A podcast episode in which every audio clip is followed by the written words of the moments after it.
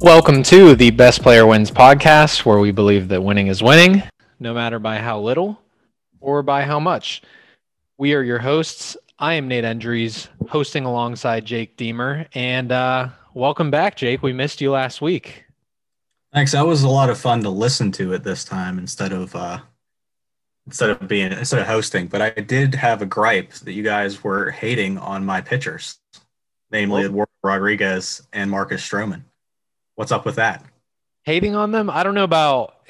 I, I can't say hating on them. You're you're specifically referring to us calling them back end starters. Is that what you're talking about? Yeah, I'm just messing with you. I don't really. It, it's not a big deal. No, I know you're messing, but at the same time, like they have been really good. You're right, both of them. I guess Stroman isn't technically your pitcher anymore, but back end was a relative term when you have guys like Jacob DeGrom, Gerrit Cole, Zach Allen, and Jack Flaherty on your roster.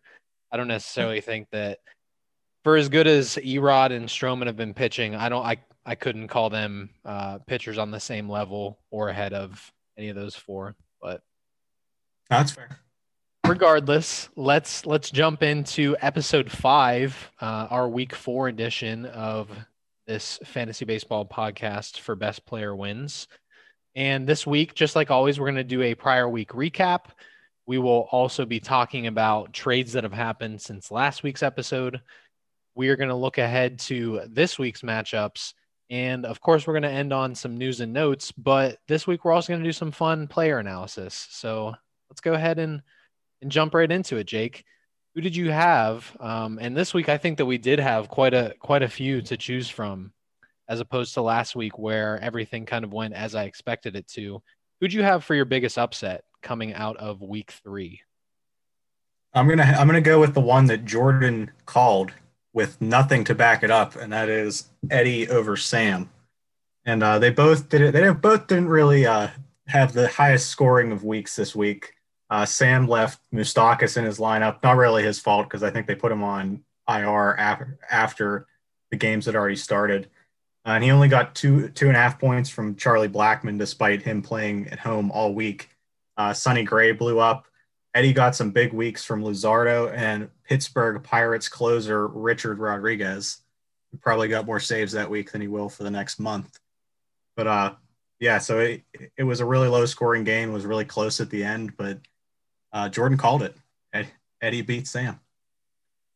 Yeah, and first I want to comment Richard Rodriguez. It's great for the Pirates. Same with Adam Frazier. Uh, the players for the Pirates are doing exactly what they need to do for the Pittsburgh Pirates, which is raising their trade value so that you know hopefully the Pirates can get a decent prospect or two out of these guys. So I'm actually really happy about uh, both Frazier and Richard Rodriguez specifically. I had the same biggest upset of Eddie beating Sam. After getting off to a strong three and one start behind a rotation of Aaron Nola, Zack Greinke, Tyler Mahle, Sonny Gray, and now adding Max Fried, Kyle Hendricks, German Marquez, and Trea Turner, despite, and I know Turner's not part of the rotation, but another big name that Sam added regardless, despite chipping off Aaron Civale and Rafael Devers to do so. I thought that Sam's team was only getting stronger and stronger with each passing week. Now, on the other hand, I admittedly have come on the other side of each trade that Eddie has made so far this season. If the goal is to compete in 2021, that is, meaning that I think that his his vulnerable team has gotten weaker as the weeks have passed. Um, and while that second opinion hasn't really changed for Eddie's team since he only managed 145 points, I chose this matchup as my biggest upset because well, Sam only managed 141 points, making this in effect the toilet bowl matchup of last week, albeit a surprising one because I thought, like I said, that Sam's team would kind of breeze through to a, a week three, 2 and 0 finish. Um, but instead, Sam's team limped to the 140 point threshold, still somehow remaining in the matchup late in the week, but unable to deliver a win after being the favorite coming into the matchup. Um, as far as Eddie's team, I think with the right moves, this could be a turning point for him but I think there's going to have to be some sense of urgency for that to prove true for this specific week three matchup to be the turning point for Gone Forever. Uh, most shocking outcome, Jake. What did you have?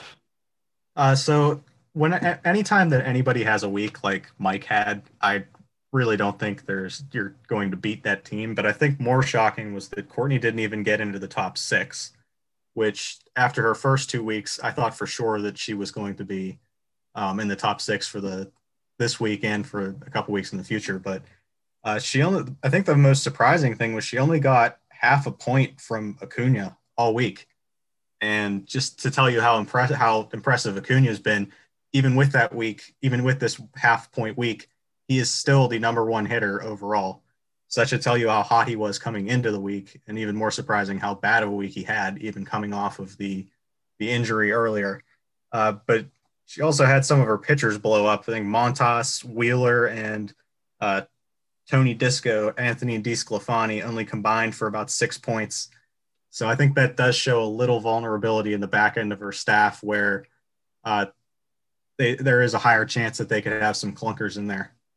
And um, it could, could bring her whole week down if the offense doesn't keep tearing it up. Yeah, and not to sound like a broken record, uh, but I had the same uh, outcome Big Money Mike versus Team C Deemer. In contrast to Sam's team, Mike's team was a strong team that had been underperforming to start the season, but exploded in week three to absolutely body Courtney's team, which was especially shocking because, like you alluded to, she had seemed to be the strongest team through the first couple matchups coming into this past week. I have to admit that I thought, and this might be a hot take, or I guess would have proved to be a hot take a week ago. I kind of thought that Tatis was going to be a liability for Mike this season. I thought, you know, on one hand, you can't trade a superstar keeper like that. But I also thought that Fernando Tatis Jr. would not deliver the production that he is advertised to deliver after the shoulder injury that caused him to be to get placed on the IL. And uh, there was kind of that scare that everyone in the baseball world had when it came out that he might even need season-ending surgery on it. Um, but instead, Tatis was an important piece to Mike's dominant week three performance, in which he nearly put up 400 points total across his team, namely because Tatis was the number one hitter in the entire league during the matchup by nearly 12 points. Uh, that may not seem like a lot, but it just goes to show that he was an everything goes right game away from even the second best hitter of the entire week long matchup across the entire league which, by the way, was David Peralta, left fielder for the Arizona Diamondbacks, who is currently a free agent. Just saying. Uh, this is the kind of performance that Jake and I have been expecting from Mike's team. And I think it could be the start of a dominant run for him. I know Jake joked in the group chat yesterday uh, when we were picking Mike's team to be a strong team to start the year. We were kind of looking at a totally different roster, but I certainly don't think that Mike's roster has gotten worse since that time. So you know, like I said, I think this could be the start of a run for him. Uh, that brings us to the top three standings update for each division. So in the East, we have uh, the same two up at the top. JC is in first place with a record of 6 and 0. Jake's fantasy baseball team has the same record, both of those two teams being unbeaten at 6 and 0. And a new person in the top three, Nick Pine Run Market. He uh, cracked 500 and is now three and three and has the edge over Jordan in the East Division. In the West Division, which maybe Jake, I don't know if you want to if you want to talk about the West Division and how excited you are to watch it this year, but we do have a little bit of a shakeup in the top three. So first place is Courtney, Team C Deemer, at a record of four and two. I think she was there last week as well. Second place is my team, number one contender, same record, four and two. And third place with again another four and two record. Brendan, Cleveland White Males. Uh, Jake, would you say at this point that you expect the West Division to to have five playoff teams come out in our eight man playoff bracket? Uh, I think that maybe Nick or Jerwin might have something to say about that, but it, I, I think I have to have to agree there. I mean, they're the top three doesn't even include Mike, who's uh, or Sam, and I think we I think we both agree that those are two very good playoff worthy teams. So yeah, I'm I'm excited to see how this West Division turns out. I think that uh, whoever comes in first in the East Division is going to have their hands full in the first round if that happens. where it happens where five playoff teams make it from the West. Yeah, and I know you mentioned Nick or Jerwin, but but even Jordan over in the East Division, uh, I think even he might have a better. I don't want to say chance because it's still very very early in the season. I know we kind of have to shift our mindset back to the marathon style baseball season as opposed to last year where it was definitely a sprint. But Jerwin has started 0 6, which uh, is certainly not a hole that he cannot dig himself out of with how long the baseball season is. But it is not a small hole to have to dig himself out of. I'll say that. Um, no overreaction here in terms of saying Jerwin has no chance at the playoffs or no chance to, to crack the top three in the East Division, but uh, certainly has to manage with a sense of urgency after going 0 and 6 to start. I'll but, just take I'll just take my my L now for forgetting that Jordan's team existed in the East. That's all right. I'm sure Jordan, I'll get a text whenever he listens to this. yeah, Jordan's right there with Nick. Those two are neck and neck for that third spot in the East Division. But let's uh Jake, let's let's uh bring you in in the fold here and talking about trades since you didn't get to come on last week and break down the trades that have happened so far. We've had five that have happened since last week's episode. So I'll just run through them in order and we will each give our initial reaction to these trades. So the first one of the week since last week's episode was Nick gave up Pablo Lopez and Ramon Laureano. And Jordan gave up Lance McCullers Jr. and Wade Miley. What was your initial reaction to this trade? I like Jordan's end of this a little better. I think actually Nick kind of agreed with that because I know that he put in the group chat. He, in hindsight, he didn't didn't like it as much. But uh, I like Pablo Lopez more than McCullers. Um, and then Laureano, he's a he's a solid outfielder. He's not anything special, but he's still startable. Uh, to me, Wade Miley's just kind of a hot hand play. Like he's just kind of another guy who you play whenever he's having he's stringing together a few good starts. I don't know how much staying power he necessarily has. So given all of that, I would definitely prefer the side that Jordan got because I think that he got two players that can help him long term, whereas Nick probably only got one.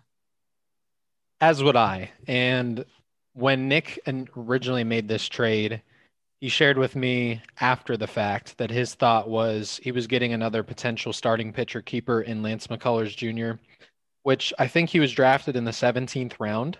So certainly, I want to say more room for profit as a keeper than Pablo Lopez, who I think I drafted in the ninth round originally.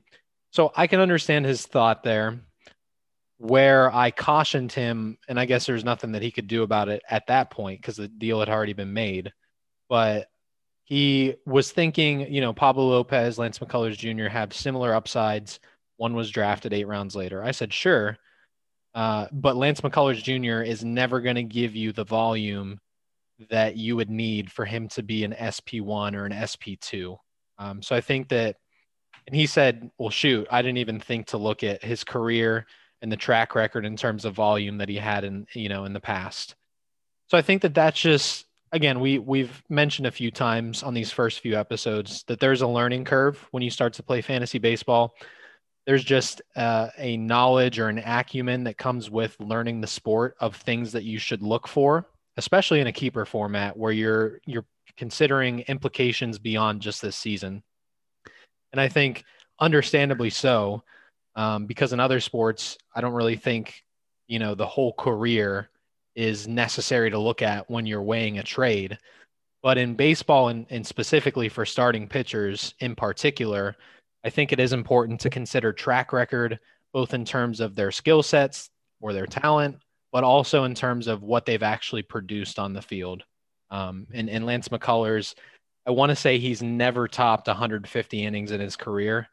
Uh, and I would be surprised to see him go more than 150, either by them limiting his inning count or by him getting hurt at some point along the way. So that's a long way of saying I think Nick had the right intention in mind when he made this deal, but I think that Jordan actually got the better end in terms of both the players and for his team need as a competitor for this season. So, next trade we had was Brendan gave up Whit Merrifield, Kyle Hendricks, and German Marquez.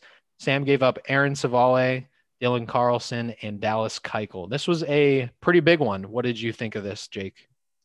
Uh, so I thought overall this was pretty even. Um, I like Civale a lot as a keeper. I think that that's Brendan definitely got somebody who's going to be on his team long term there. I do like Carlson too. Uh, Keuchel's kind of the same deal as Miley. He's probably he's a better he's a better Miley, but he's still kind of in the same group where I probably wouldn't start him unless he has a few good outings in a row. Um, Hendrick scares me a little bit. Uh, fastball, if you can believe it, has gotten even slower this year. And uh, German Marquez, I'm not a huge fan of. I don't. I'm not huge on any Rocky starting pitchers, especially in a uh, a weekly league where you can't. If he has a two start and one's at home, one's on, one's away. Uh, I I don't I don't really like to rely on Rockies pitchers at home. It just as we've said on the podcast, it's tough to pitch at Coors.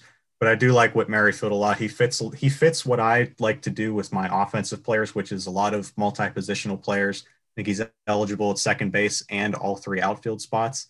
So I guess in short, I know I've described all the players. I do think this was pretty even. I don't know if I can give an edge to either one. Yeah, I, I think it was even as well. I would say in terms of value for this year, I would probably rank the players as Whit Merrifield would be 1A, Aaron Civale would be 1B, and Whit Merrifield is certainly um, more established among hitters in terms of the value that he offers because of how much position eligibility he has and because of the positions that he has it at, specifically second base and center field are, are really key. But I think starting pitcher and consistency at that position at that position uh, kind of gets shoved up the value on trade charts, I guess.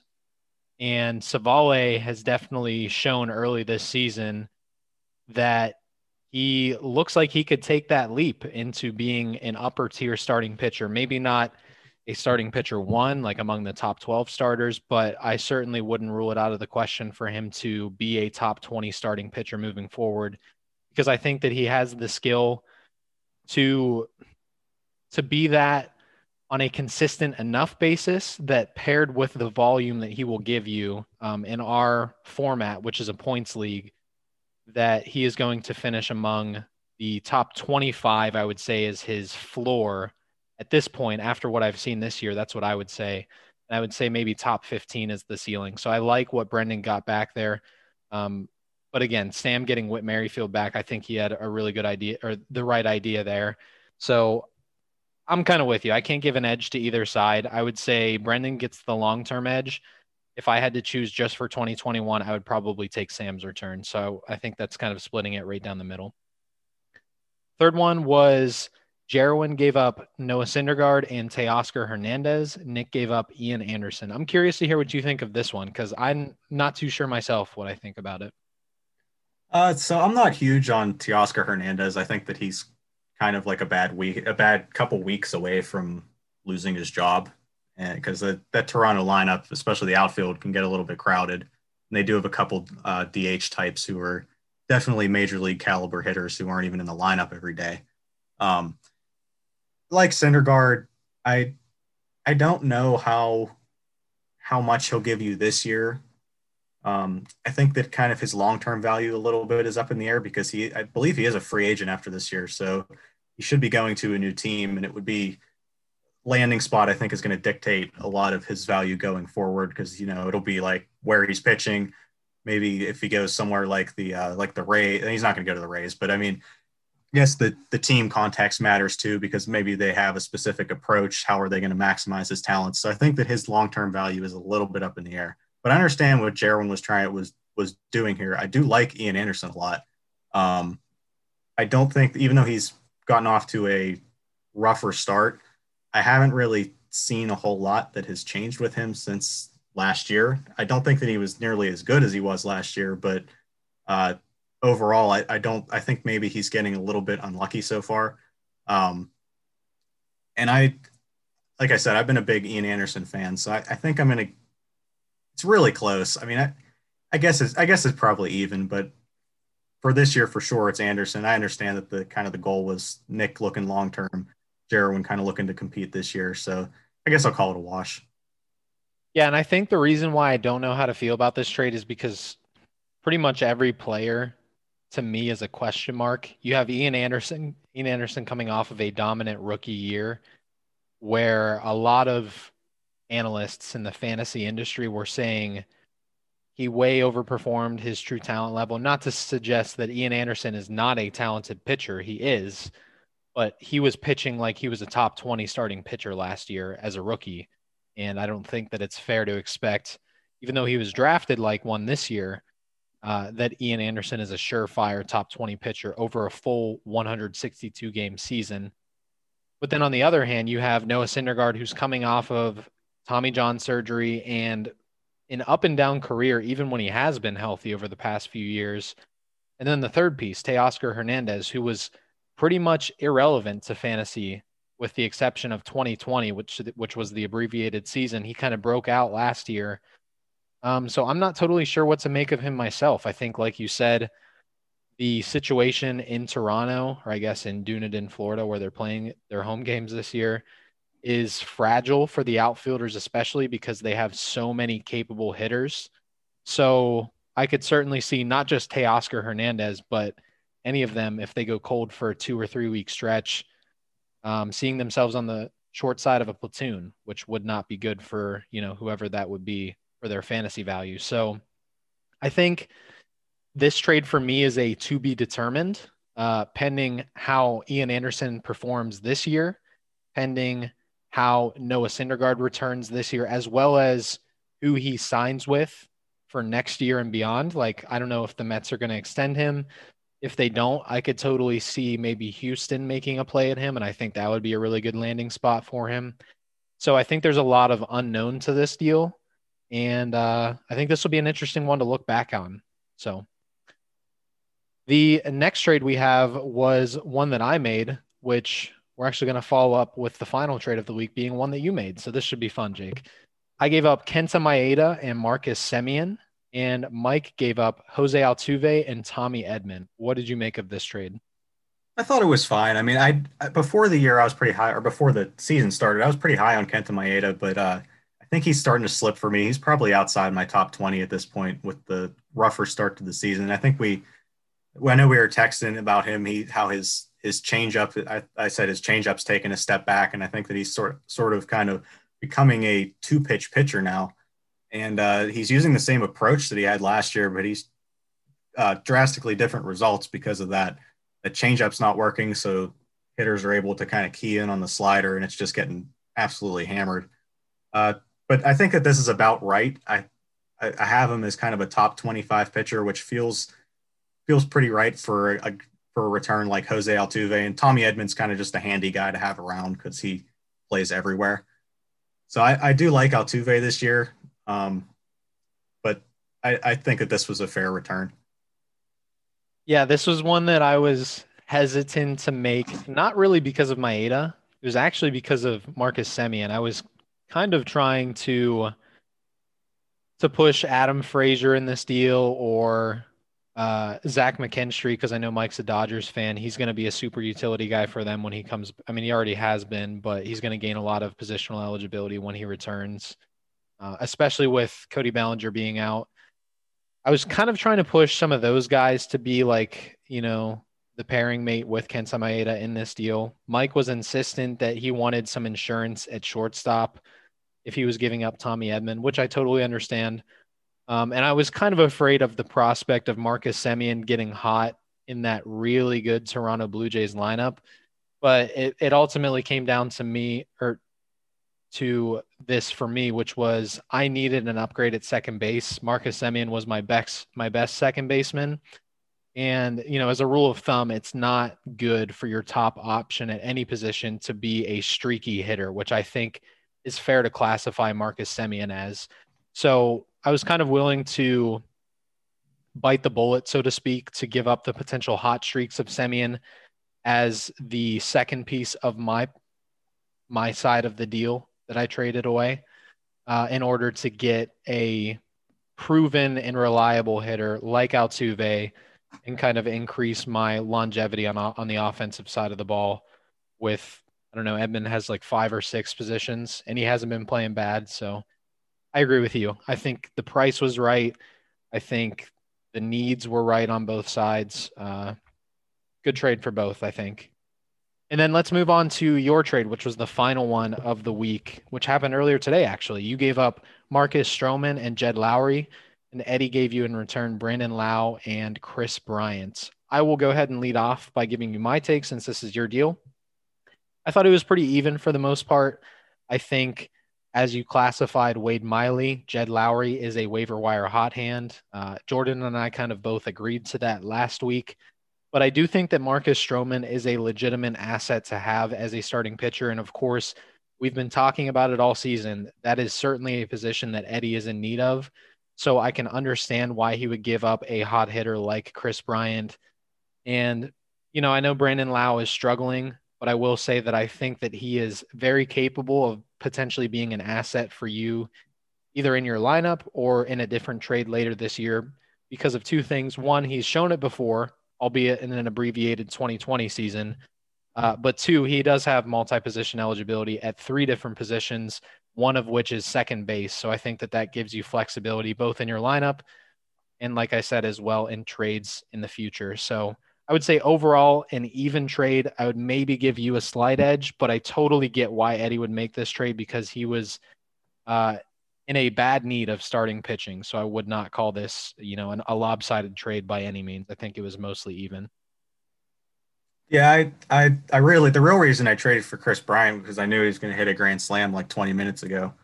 But uh, um, no, so I, I like Brandon Lowe just because he's he kind of fits into that mold, like I said before, where he's multi-position eligibility. He's he's just kind of a useful guy to have around with, especially with one of those being second base, like you said it just kind of fits what I like to do with my offense. Uh, Kris Bryant, the whole goal of getting a third baseman was so I wouldn't have to sit through any more 0 for 4 with four strikeout performances from Eugenio Suarez. Um, but I was okay giving up Marcus Stroman. I do like Stroman, especially in a points league. He's going to give you a lot of volume. And uh, I think with, being on the Mets, they have a good team. So if he goes deep into games, he could probably get a couple wins. He could probably get more wins than than a normal pitcher from that uh, from that range. So Jed Lowrie, I wasn't really. I, I probably would have only kept him around as long as he was playing well, but I know it was kind of a need for a need thing. So yeah, I think it was an even trade. Yeah, and that's that's the uh, the unmentioned part of the storyline of this trade is Eddie gets another Met and another former Met actually with Jed Lowrie. I think I counted earlier today after this trade went through, and Eddie has six New York Mets on his team. And uh, in case anybody didn't know, Eddie is a Mets fan. I can so, tell you there is one member of the New York Mets he's not getting. Jacob DeGrom. Jacob DeGrom. I, I hear that when you originally asked about Kris Bryant at the very beginning of the season, that Eddie mentioned that he might be interested in Jacob DeGrom. I, to that I say, get in line, buddy. We're all interested in DeGrom. but uh, yeah, I think this was a, a good trade for, uh, in terms of need for need. And I was actually glad to see that you gave up Stroman rather than Eduardo Rodriguez. I don't think that they're totally different, but I, I do give an edge to Stroman. So I was glad to see Eddie kind of get back the better of the two, short of your elite starting pitchers, which are your top four. Uh, let's let's bring to the fantasy baseball podcast one of my favorite segments that Eddie and I would do over on our fantasy football podcast. Um, it's basically where I will compare two players of the same position without naming them. And Jake, I'm going to have you pick between them and tell me why. I call it player A or player B. So this week I did three uh, comparisons between two players of the same position. And I did two pairs of starting pitchers and one pair of shortstops. So let's start with our first pair of starting pitchers. Player A. In four starts this season, this pitcher holds a record of 3 and 0 with one no decision. He has recorded two quality starts, has 25 and two thirds innings pitched, has a 2.81 ERA, a 0.935 whip, and holds a solid 26 to 4 strikeouts to walk ratio. He is averaging 19.5 points per game. And looking under the hood at some of the advanced metrics, this pitcher ranks 18th among starting pitchers with a 22% walk or strikeout to walk ratio or percentage, sorry, and holds an X, X, XFIP.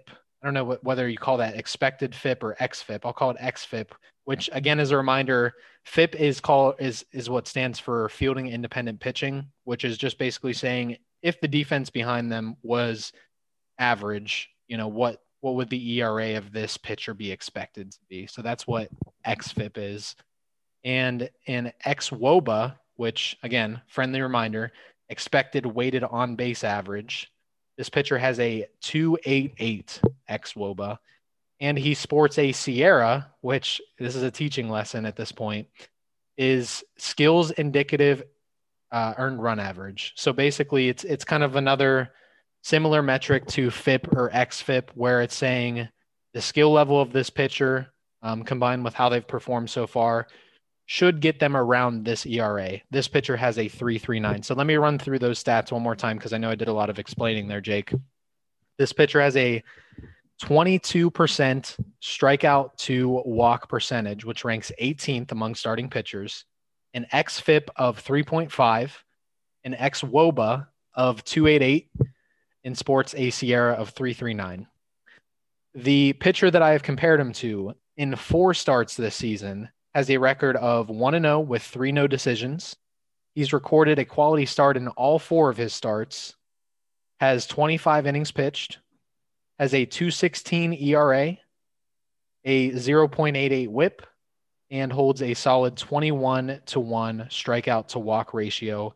And he is averaging 16.75 points per game. The advanced metrics for this pitcher is that he ranks 24th among starting pitchers with a 21.1% strikeout to walk percentage. He holds an XFIP of 355, an expected WOBA of 348, and sports a SIERA of 355. I know that was a lot. Do you need me to repeat anything before I ask you who you'd rather have? Uh, nah. No, okay be good. Who'd you rather have, player A or player B? Okay, so I think I'm gonna go with player A. That sounds um, like a question. yeah, there's a lot. There's a lot of numbers being. There was a lot to digest, and I'll be honest with yeah. you.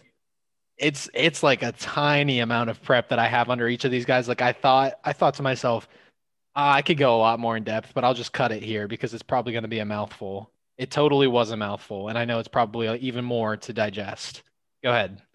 Yeah, I, not knowing who they are, I would norm. I guess I'm looking at um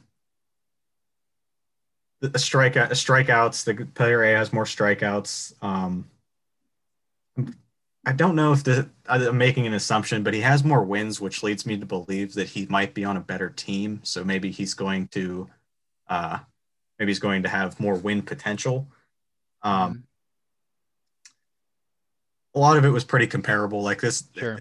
like we're almost splitting hairs with these two guys. Um, but I'm really not sure who they are, so I'm going to go with player A. Okay, I will give you a hint to see if you can guess who they are. They are actually on the same team. Oh, well, that throws one of my three window. They are on the same team, and same player team. A is currently, and I don't want you to look at Fantrax. Player A is currently starting pitcher 20 overall. Player B is starting pitcher 29 overall. Oh man. Um. See, my my first thought is maybe this is maybe this was Darvish and Musgrove, but Musgrove has to have a much higher points per game because of the uh the no hitter bonuses. old no hitter. Yeah. Is this some of the Dodgers guys? It is. Which two Dodgers? Player A is. All right. It has to be two of Urias, Buehler, and Kershaw, right? I don't know which two though, so you're not. I'm not going to get any more specific than that. It player A is Julio Urias. Player B is Walker Buehler, both on Mike's team. So you're saying as of now, and they are very comparable, uh, both in terms of their surface level stats and their underlying metrics. Uh, Julio Urias is the guy that you would rather have. And and by the way, I know I mentioned some of the advanced metrics, uh, XFIP, SIERA. The reason why I I tried to give like the the surface level look at these guys and the advanced metric look at these guys. Is I think surface level uh, kind of tells the story of how they've performed so far, right?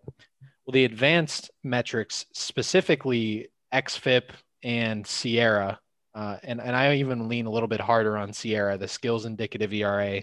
I think that that stat is a little bit more predictive of what they're going to continue to do. So that just gives you an uh, kind of inside look in, in what my thinking is in terms of why I chose these particular stats to present. So Jake would rather have Julio Urias than Walker Buehler as of right now.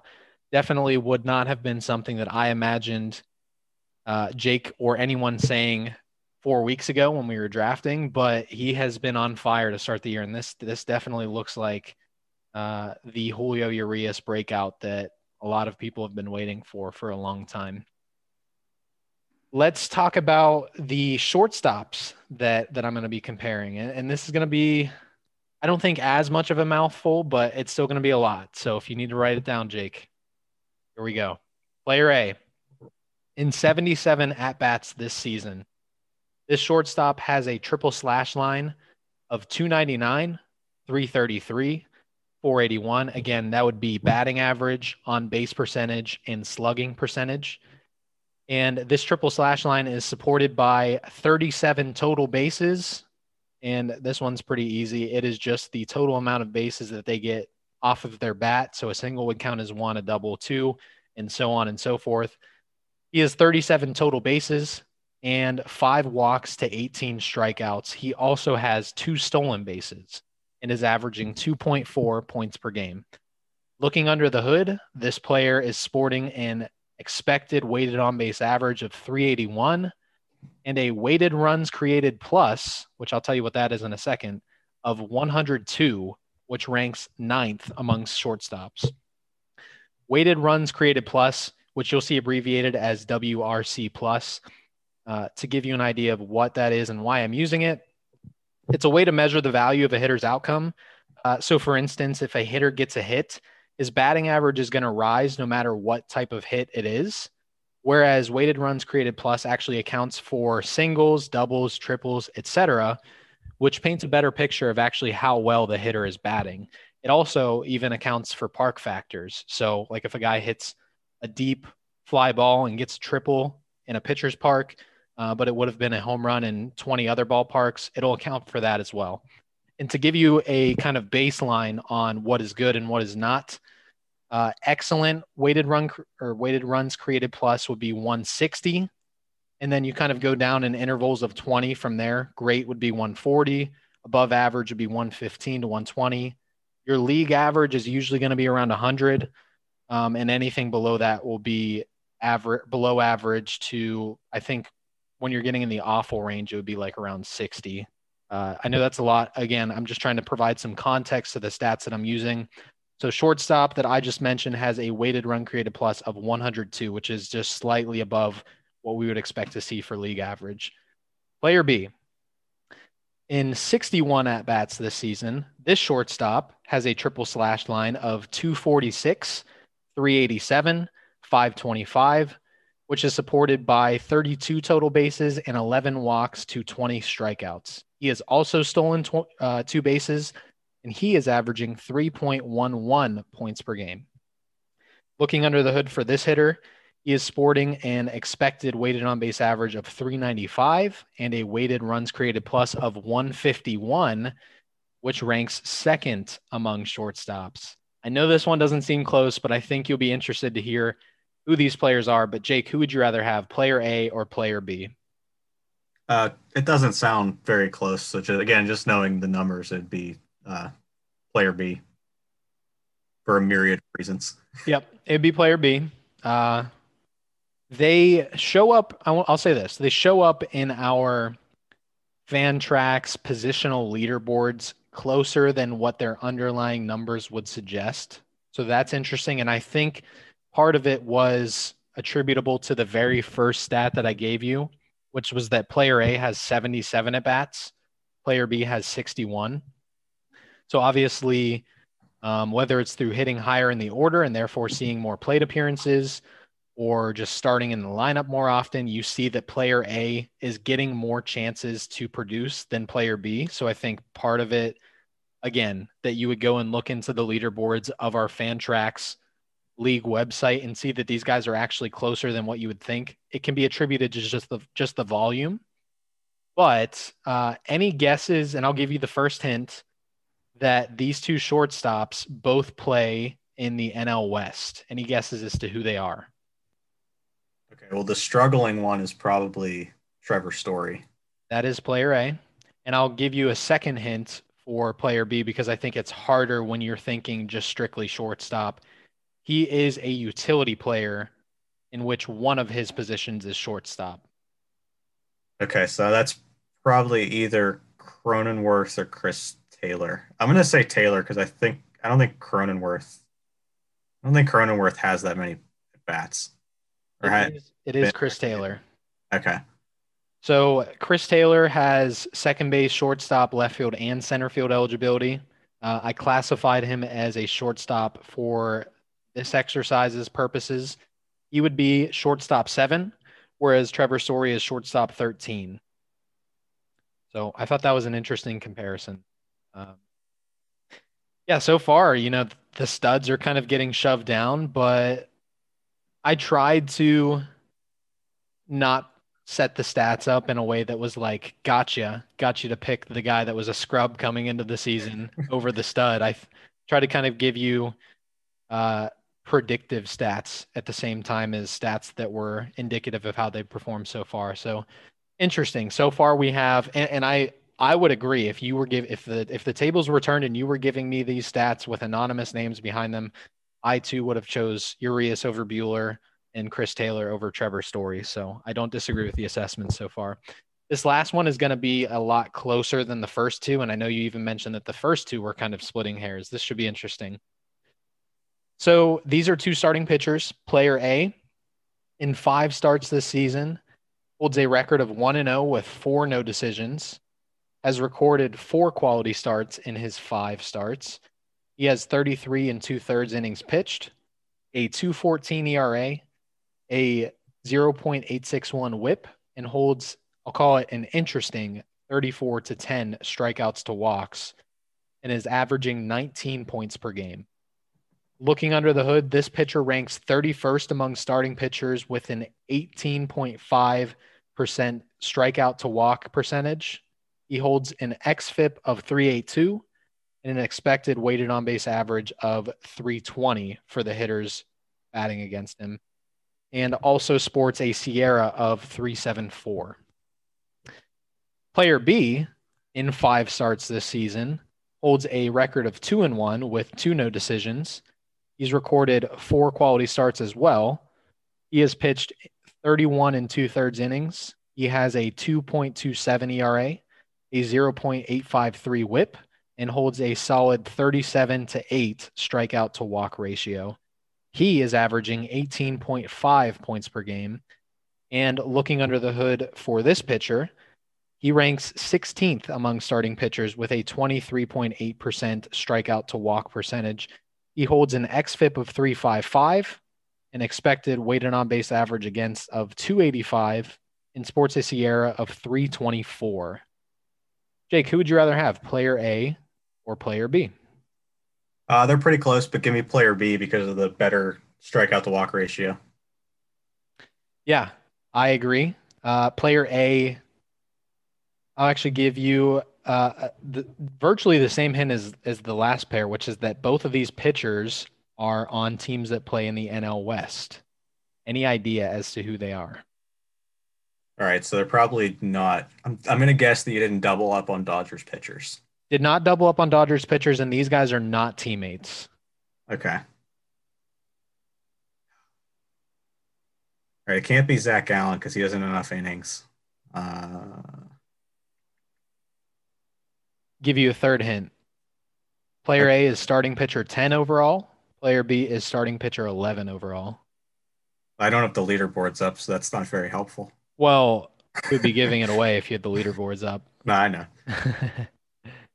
Uh, I'm gonna guess one of them's Kevin Gausman because I can't. I, I don't know who the other one would be though. Player A is Kevin Gausman. Player B, just take a stab. An NL West pitcher. It would be a top 11 starting pitcher. All right, it's got to be Yu Darvish then. It is Yu Darvish. Thinking you might say Musgrove, but I think Musgrove is actually a little bit higher because of the no. I think I, the thing with the with Musgrove is it's got to be. You said the points per game. That still seems too low for Musgrove. Yep. Yeah. So Kevin Gausman and Yu Darvish. I would agree. I would take Yu Darvish. Uh, just purely looking at the stats, I would take Yu Darvish over Gausman just because of the underlying metrics. I think it looks like his performance thus far is a little bit more sustainable uh, not to say that Kevin Gausman hasn't been very good and that the underlying numbers don't support that he's been a very good starting pitcher, but um, I think that Yu Darvish's numbers support a top 12 starting pitcher just a little bit more than Gausman's do.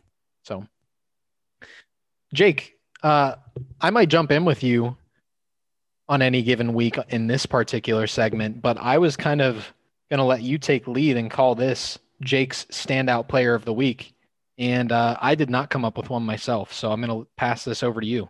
Who's your standout player of the week? All right. So originally I was going to go with Tatis, but I think that we kind of talked about him. So I will throw a little bit of love towards Madison Bumgarner, who threw a sort of no hitter. Well, I guess it was technically a no hitter. Um, and got 43 points. Uh, he was only, it was weird because he, he almost had a perfect game if it weren't for an error which is a new one. I know we've had a couple no hitters where it's been like a hit by pitch, but this one was off of an error. Um, velocity was back up. Uh, maybe there's something there. I think I don't know if some, I think somebody just picked him up after that start, but maybe he can be useful again. And uh, I don't think he's going to be an ace anymore. I'm not under.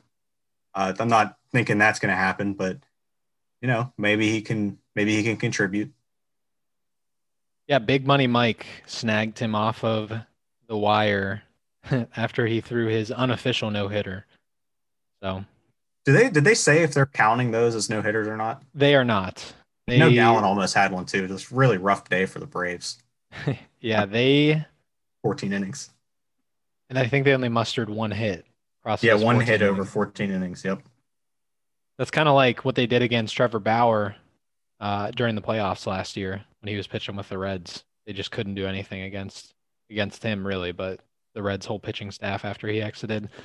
But they the MLB came out and said that they are not counting they or I should say they're not considering seven inning games for like no hitter or perfect game potential records or, or recording them as part of the record books in history. I think that's kind of dumb, or I should say, I think it's hypocritical. Like, I don't really know how you can say we're going to make this count just as much as a nine inning game in the standings, but if you get a no hitter, we're not going to count it as a no hitter. That seems kind of backwards to me. Like, either make the games nine innings long or say that whatever happens in the game is an official part of baseball history. That's my take on the matter. I'm assuming that Jordan has the same take on the matter. Jake, I don't think that you commented. Where do you fall on that? I would be fine if they counted it. They there just has to be something there that says it's only seven innings. Like I, don't, I it doesn't really matter to me either way, honestly. Give Madison Bumgarner his no hitter. He's he's. I mean, for as for as bad as he is now, dude was dominant back in his prime, especially when the Giants would make playoffs. So yeah, I would have liked. He was really see, a fun one to watch. I would have liked to see Madison Bumgarner get the get the official no hitter yesterday, but let's uh let's look ahead to our week four matchups. I know they've technically already kicked off, but give me your best matchup for week four, Jake. I think it's got to be you and Courtney uh, battling for another battle for uh, for first place in the in the West Division. Uh, we got two very high scoring teams, not not counting Courtney's uh, face plant last week. But uh, yeah, I think this one will be a really good matchup. Two very high scoring teams. It should be the highest scoring matchup of the week. And uh, there's a lot on the line with this one. So that is definitely my best matchup this week. She's off to a good start with Zack Wheeler. I, am not watching the game, but I can see he is rolling. He is four and two thirds of the way, or I should say, four and two thirds innings into his start and he has 20 points already. It looks like he just gave up his first hit of the game. Thankfully, he has seven strike seven strikeouts through four and two thirds innings pitched. But I had the same matchup, Courtney versus me. A tale of two equals, really, coming into this week. Court and I are both four and two in the West Division, but we are coming off rather opposite performances in which my team was comfortably a top six scorer and hers failed to win either matchup in week three. Um, that being her head to head matchup against Big Money Mike and her matchup against the league median. While Courtney has eight starts in this matchup, which is two more than I have, four of those starts are coming from Frankie Montas and Tony Disco, Anthony Dis- DeSclafani, which renders me confident that my team will be able to pull out the win this week, or I should say, gives me just enough confidence to make that pick. Uh, because to be transparent with you, I can't say with full confidence that um, I am going to beat Courtney because we have definitely seen quantity trump quality in our scoring format before. I'm just not totally sure that only two more starts coming from the caliber arms that are comprising half of those starts necessarily gives her enough of an edge that she needs to top the likes of, this is probably a humble brag, but it, it's just a matter of fact. Shane Bieber, Lance Lynn, Max Scherzer, Clayton Kershaw, and the like. I may have to eat my words next week for sure. Uh, but I do really like how the tail of the tape for the West Division is shaping up to start the season. I think the playoff seeding is going to be an absolute bloodbath between me, Courtney, Mike, Brendan, and Sam as the season unfolds. And I just have to say, poor Eddie got stuck in the wrong division for his first year. Uh, no disrespect to Eddie, but I just think uh, this division just happens to be home to five perennial playoff teams. Of course, not in the 2020 season because our divisions were determined by how the final standings shook out. But if you go back to 2017, all five of these teams uh, have been making the playoffs. I want to say all but every single, all but one year, maybe. I think each of these each of these managers has maybe missed playoffs one year and no more than that. So I would agree with you there. Worst matchup, I'll go ahead and lead off. It's probably the one that you have. I think it was the easy pick. It's your team, Jake, Jake's fantasy baseball team versus Jerwin Testicular Torkelson. This one is a tale of two opposites. Jake is entering the matchup undefeated, while Jerry is entering the matchup without a win. And I'll say, I continue to be surprised by Jerwin's team, as I thought for sure before the draft that he'd be among the strongest teams in the league based on his choice to tank and sell out for keepers early last season in an effort to play for 2021. But instead, his team has come out flat, which I think can partially be attributed to injuries to players such as Carlos Carrasco and Mike Soroka. So I suppose I should have expected a slower start but in the words of one of our league mates, who I will keep anonymous unless they choose to claim these words in the group chat upon hearing this, quote, Jerwin's team is very underwhelming for the keepers he came into the draft with. I can't pick against the undefeated reigning champ in this matchup, although I will say none of us could pick against Courtney in last week's matchup. So we have indeed seen stranger things happen. Jake, who was your worst matchup coming into this week? I didn't really have uh, a one that I would say like I didn't look at the week and be like nothing stuck out to me like this is a really bad matchup. I thought for the most part everything was pretty even. Um, I picked JC versus Nick. Uh, for the most part, it's just JC has been I believe the highest scoring team, and uh, Nick has a couple a couple of his heavy hitters out this week. Uh, he's missing Yelich and Bellinger, which is going to hurt on offense anytime that happens. Um, Hayes is still out. A lot of Nick's heavy hitters aren't in. Uh, JC's been rolling. I, I I think this is probably the most lopsided one. Sure, and I know you mentioned earlier today that you weren't totally confident of your matchup with Jerwin because I guess he has a lot of volume in his rotation. Yeah, so he has uh, Corbin Burnes and Lucas Giolito both going twice this week, and I think Ian Anderson goes twice as well. So he he has more starts than I do. I think he has me by three or four. So he's got the quantity and he's and that quantity is going to be quality innings. So that is that's always the recipe for an upset. I, I do think that my team is better. It's more talented, but uh, whenever you're you have a couple aces go twice, that can be kind of the equalizer in a matchup when there's when there's that kind of gap with the rest of the team. Yeah, I want to say I've picked Jarwin to win twice now out of our three week or our our three weeks of matchup predictions so far. So I'm thinking maybe I'm jinxing him. So if I call it the worst matchup this week, you know, implying that you should win easily, maybe he'll bust out of his slump and actually pull off an upset. Uh, but that brings us to our matchup predictions. And Jake, you had a strong week last week. You went four and two. I think I went two and four. So we kind of flipped there. And Jordan went four and two. So my record coming into this week for our matchup prediction segment is 12 and six you have the same record at 12 and 6 and again i just mentioned jordan and, and we'll keep track of everyone's record that comes on as a guest host. His record is 4 and 2 as well. So we actually all have the exact same uh, win percentage quote unquote for our matchup predictions. Who do you have uh, coming out of courtney and i's matchup this week? All right, I'm going to take Courtney here just because I know that you said that you don't think that the the quantity matters, but I, I think in this case, that her offense is good enough that it's going to provide a floor for her to stay in just about any matchup. I mean, with obviously we see that with the exception of last week, but um, I, I think that her her extra pitchers this week are going to be able to put her over the top. Um, I I do believe in in Montas. I think that uh, believe that uh, DeSclafani gets the Rockies on on the road, so that's always a recipe for success. But uh, yeah, I, I think I like Courtney this week for a bounce back performance? I do not confidently make this pick, but I am picking myself to win. Uh, I originally was thinking that I was going to pick Courtney, and then I saw when I was counting her starts that again, half of the eight are coming from her worst two pitchers in the rotation, uh, DeSclafani and Montas, and that kind of swayed my opinion back to picking me to come out as the winner of this matchup. So be interesting for sure to watch this one. We both agreed that it was the best matchup. So I'm excited as somebody partaking in the matchup. I'm sure uh, you and others are excited to see who comes out on top for that one. Pine Run Market versus JC. I have JC winning this matchup. Who do you have?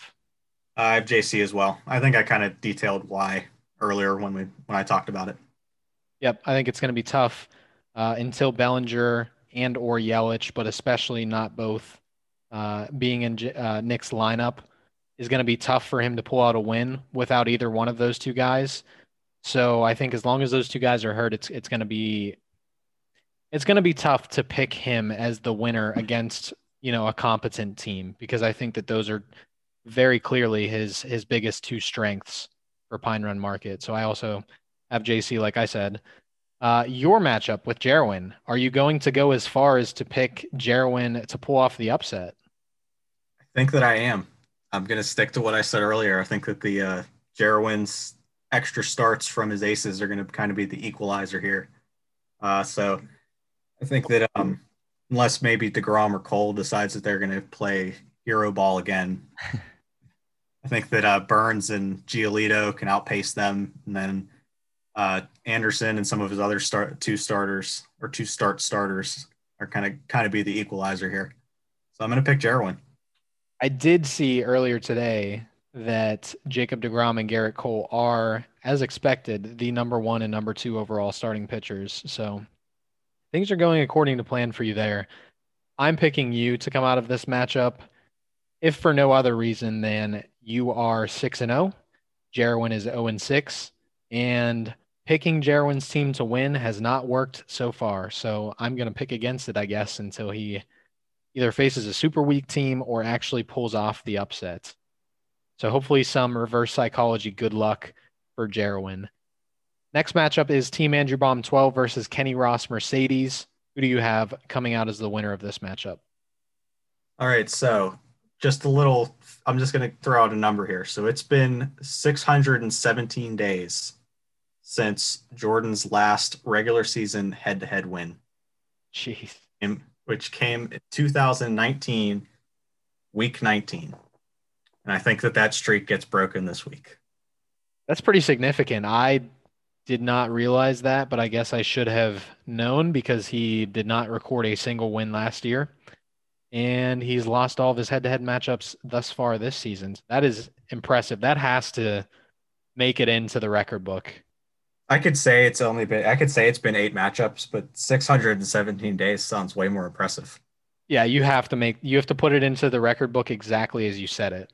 I don't know. I don't think that there's that's a record that will ever be broken, and it No, might get extended. either. Technically, it will get extended because we're not going to know if he's going to win for another what six days. So That's true. It'll be like waited- I should've waited 623 days or something at minimum.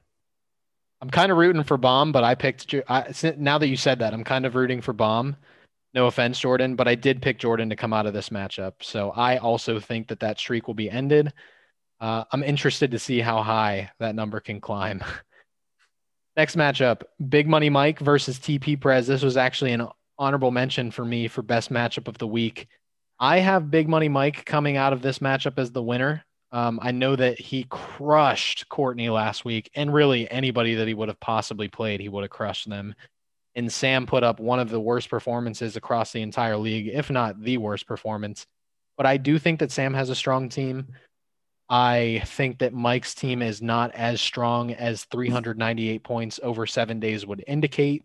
So I think that this is going to be a close matchup. I'm picking Big Money Mike to be the winner. Who do you got, Jake? I, I agree with you. I think it'll be a good matchup, but I cannot possibly pick against Mike after the week that he just just put up. I can't possibly pick against him. You said the same of Courtney, and then she went on and, and got crushed by the man that you're saying the same thing against now. So again, we have seen crazy things happen. I would agree with you in this case, but I would not be shocked by anything at this point. Our last matchup of the week, we have Eddie Gone Forever versus Brendan Cleveland White Males. Who do you have emerging victorious from this last matchup? I think Brendan rebounds this week. Um, they're I, I like Brendan's overall team a lot more. Uh, I think that he the little the boost that he got with getting Civale is going to help, and uh, I guess we'll see if Plesac can rebound. I believe he has two two starts this week. So, uh, yeah, I, I'm picking Brendan. I also have Brendan as the winner coming out of this matchup. I think, just like you said, he has done a really great job uh, changing up his roster and kind of addressing team needs and team weaknesses through through trade so far since the draft. Uh, and I, I'll give credit actually to say that Brendan was the one that I'll say opened my eyes to what I could get for Maeda versus the production that he was actually giving me. I didn't even really have much thought about moving Maeda before this past weekend. I thought I have enough starting pitchers that I can just sit on him until he busts out of his slump, and then I'll be able to use him uh, to play the matchups along with my other six or seven good starting pitchers, just like I planned to in the first place. Brendan texted me asking me what my price was on Maeda. And even though I didn't ultimately trade him to Brendan, it did get me thinking, hey, what could I get out of Kenta Maeda to address a team need since he's not really of any use to me right now anyway? So Brendan wasn't the guy that ultimately landed Maeda, but he was the guy that kind of perked my ears to see what I could really get for him and, and kind of listen to offers for him. So hats off to Brendan there. Let's uh you already kind of gave us one historical fact with with Jordan streak, but let's jump to our league history fact of the week or this week in league history. What do you got for us, Jake? Uh, so Jordan streak was originally going to be the thing, but uh, I there there was something else significant that happened. So Eddie versus Sam narrowly missed out on being the closest game in league history by less than two points. Uh, they were 3.9 points apart. The record is 2.2 points apart, but they did capture a new record, and that was the lowest scoring game in league history with a matchup total of 287.7 points. Uh, the previous record was held by Jerwin and Bryan, and that was in 2017 with a record or with a total of 305.7 points scored. So they beat it by what is that, 18 points? So not even I mean close, but not close. When Yeah, you consider two yeah. teams had the had had the chance to make up 18 points. Mhm. That is that's impressive and I've noticed, Jake, and I don't know if it's just me. We have not changed any of our scoring settings. That's correct. None. Is it just me, or are we seeing lower uh, point totals across the board through this first month of the season? I felt like in the past we would see multiple 300 point scores every single week. It seems like this year we're only seeing the same number of teams clear the 200 point threshold. And it's more common to see kind of a half, a 50 50 split between those under 200 points and those over 200 points. Is that just me? Uh, I don't think it is. I believe that scoring is down, but I kind of just attributed it to we have 12 teams now before we had 10. So the distribution of good players is kind of spread more spread out. Yeah. It's just going to cause scoring overall to be a little lower because all the teams are are going to be worse. I hadn't considered that, and that's that's a pretty straightforward reason explanation as to why. I was wondering about that for like each of the first three weeks, and I just hadn't really asked anybody about it. I just kind of thought maybe it's just me, but that's interesting. Congratulations to Sam and Eddie for being record holders together. 287 combined points in your matchup. I'm not sure that that one will be broken unless we expand again to like 14 teams. But let's go ahead and wrap up the episode with our news and notes segment. Jake, Juan Soto was placed on the injured list with a strained right shoulder. What kind of weird reverse psychology is baseball playing on us? Where it's actually all of the elite hitters uh, Juan Soto, Ronald Acuna Jr., Christian Yelich, Cody Bellinger, George Springer, et cetera, They're the ones getting injured rather than the starting pitchers. I feel like in the past, you normally see a couple, maybe one or two or three big gun starting pitchers go down early in the season. And I'm not saying that these guys are out for the whole season, but we definitely are seeing a lot more elite hitters get injured in proportion to the elite starting pitchers this year. What gives? I don't I don't know, but I'm not a fan of this development because because it it's only more fuel for uh for next year whenever to to kind of have those better starting pitchers get pushed even farther up the board. So I'm not really a not really a fan of that. Yeah, I don't I guess it totally depends on like think guys like Christian Yelich. I know that he just had an MRI and nothing significant came of it. But say he goes down with a back injury three weeks from now after he is back and playing for two weeks, and this one will keep him out for two months. Not saying that that's going to happen, but let's just say. And Cody Bellinger, we already know that he is expected to be out for probably at least a month, maybe multiple months. Uh, those are really the only two I would say severe cases of injury, and, and Christian Yelich's is really just a hypothetical case that I could see maybe starting pitching getting pushed up the board even further than it already has. I don't really know how it could possibly be pushed up even more than it already has. Maybe because you're going to see Cole, DeGrom, Snell, Bauer, all these guys maybe get, they're going to get released back into the draft pool. I don't know the effect that that's going to have on the draft. Um, I don't know the effect that these elite hitter injuries are going to have on the, what effect that they're going to have on the draft. Time will tell. I would be surprised if this was the reason. I guess is the, is the long-winded version of what I'm trying to say, um, but it, it, it could be. We'll see. Uh, Hyunjin Ryu, he was removed from his start yesterday with a minor right glute strain, aka what Twitter is calling a pain in his ass. While he says that he expects to make his next start, he had the same exact injury in 2017 when he was pitching with the Dodgers, and he was placed on, at that time, what was called the 15 day disabled list. Man, we are we're still young, but we're getting old, Jake, since it's now the 10 day injured list. Hyunjin Ryu is 34 years old, and he has only topped 100 inning pitch, 100 innings pitched, I think, just three times in his MLB career. Do you have any concerns about his longevity this season in light of this minor injury, especially when you compound it with the abbreviated 2020 season? Uh, not really, because I didn't expect him to get a lot of volume this year, anyways, just because he's never really done that.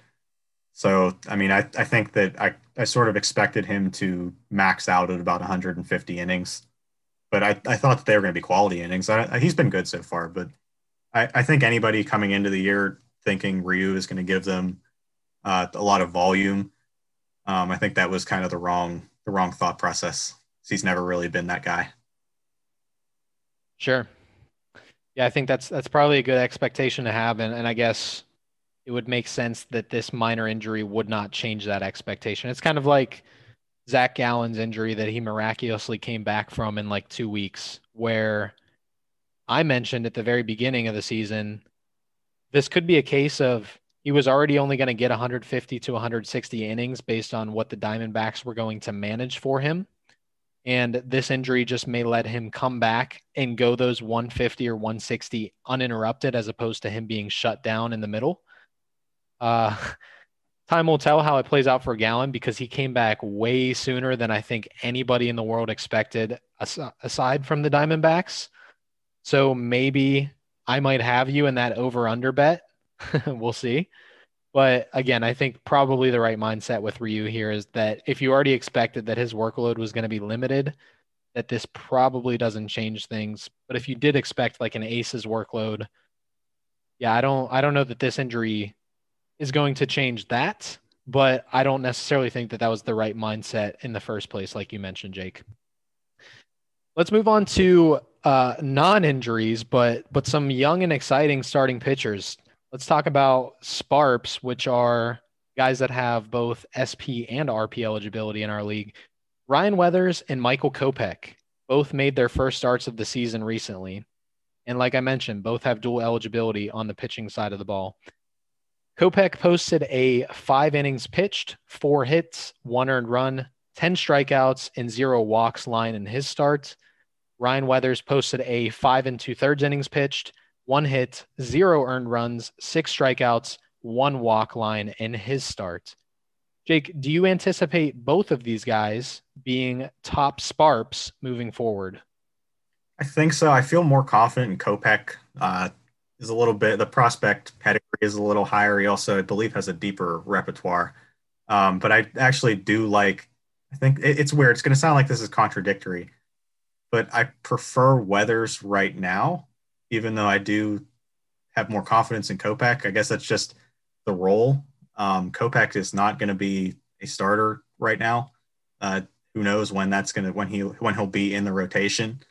Uh, but I think that Weathers has has a spot right now, so uh, I do anticipate both of them being being good. Uh, I just ha- I have more confidence in Kopech, but I would prefer Weathers right now. It's kind of a sounds contradictory, but prefer the talent of yeah. Kopech, but you prefer the opportunity for Weathers. Yeah, sure, that makes sense to me. And uh, I guess until the opportunity situation changes with Kopech, that would indicate that I guess you already said it pretty plainly, but that you would rather have Ryan Weathers for the purposes of fantasy right now as a Sparp. So yeah. I would agree. I think Kopech has always been a a high pedig- a high pedigree pitching prospect. I chose him as my favorite pick of Jerwin's draft, and I let him know as such after he posted that really good line in his start. I texted Jerwin and said, "Your boy Kopech just just lit it up," and uh, he agreed that that was one of his favorite picks of his draft. So I think should the opportunity present itself for him to become a full-time member of the starting starting rotation for the White Sox, I would agree that that he would be the guy to have. But you know, as of right now, and I, I know I'm giving a long-winded version of saying I agree for pretty much all of these answers that you've given me, but just to expand and elaborate to give you my thoughts on the matter as well kind of related to Ryan Weathers, the reason why he has a rotation spot right now is because Dinelson Lamet just got hurt. So after a troublesome postseason in which he was shut down due to issues in his in the forearm of his throwing arm, followed by a troublesome offseason in which he didn't even throw his best pitch at all for fear of injuring his arm. And I'm talking about his slider, which was one of the best pitches in baseball last year. Nelson Lamet finally made his season debut this past week, but was unfortunately removed after 29 pitches in the outing, or you guessed it, a forearm injury. Jake, the Padres seem to suggest that Dinelson Lamet should be available to make his next start.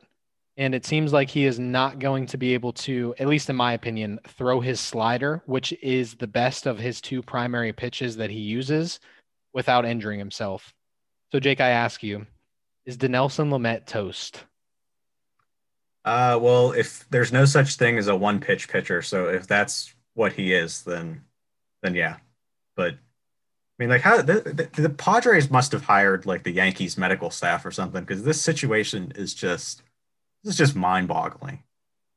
That he it was bad enough that they had to remove him from that they, he wasn't able to pitch in the playoffs, and now it's still still an issue. Like, at what point did they just say we got to get we got to give him Tommy John? At what point is that the answer? What I don't understand is why would they shut down Mike Clevinger, who is older, and I presume that they have less years of control of Mike Clevinger, and say we're gonna shut him down for the playoffs. We're not going to be able to use him at all in 2021. But hey, in 2022, if he can come back and be a top 25 or 20 starting pitcher, that's a okay with us. That'll be well within our title contention window. Why they didn't do that for a guy that was younger, and again, I don't know that they're I don't know their contract situation. I don't have it up in front of me, but presumably they have more years of control over why they didn't do the exact same thing for him at the exact same time. I totally don't understand it, especially given how much starting pitching depth that they have. Uh, but yeah, I think that they are delaying the inevitable, which is that Nelson Lamet is probably going to have to get Tommy John surgery. And I just hope because I think that it's a lot of fun to watch the Padres. I would not mind rooting for them in the postseason, assuming that the Pirates are not there, which they are definitely not going to be there in the next two years. I hope that it doesn't hurt their chances to actually contend for a title uh, this year slash next, because I think that these next two years, especially next year, if they were to have all of those starting pitchers healthy, will be their very best chance to win a title. So I hope it doesn't come back to bite them. I think it will. And I kind of feel bad for Dinelson Lamet. I think that his career is, you know, what success he had last year, which was a lot, is going to be flushed down the drain with with how badly they're mismanaging him right now. So it's a shame to see that. Jake, any closing thoughts before we end episode five? I'm glad to be back. Uh, hopefully, we'll get another guest host on here pretty soon, and I'll I'll be able to participate with uh, with three people on here. So that'll be fun. Yeah, I'm definitely looking forward to it. I, I think we are going to have somebody on next week. And so that would be our first three host episode. I'm looking forward to that. But thanks everyone for listening to episode five of the fantasy baseball edition of the Best Player Wins podcast. Appreciate your support, your feedback, and are glad to hear that some of you guys are enjoying it every single week. So thanks again, and we will see you on the next one. Yeah.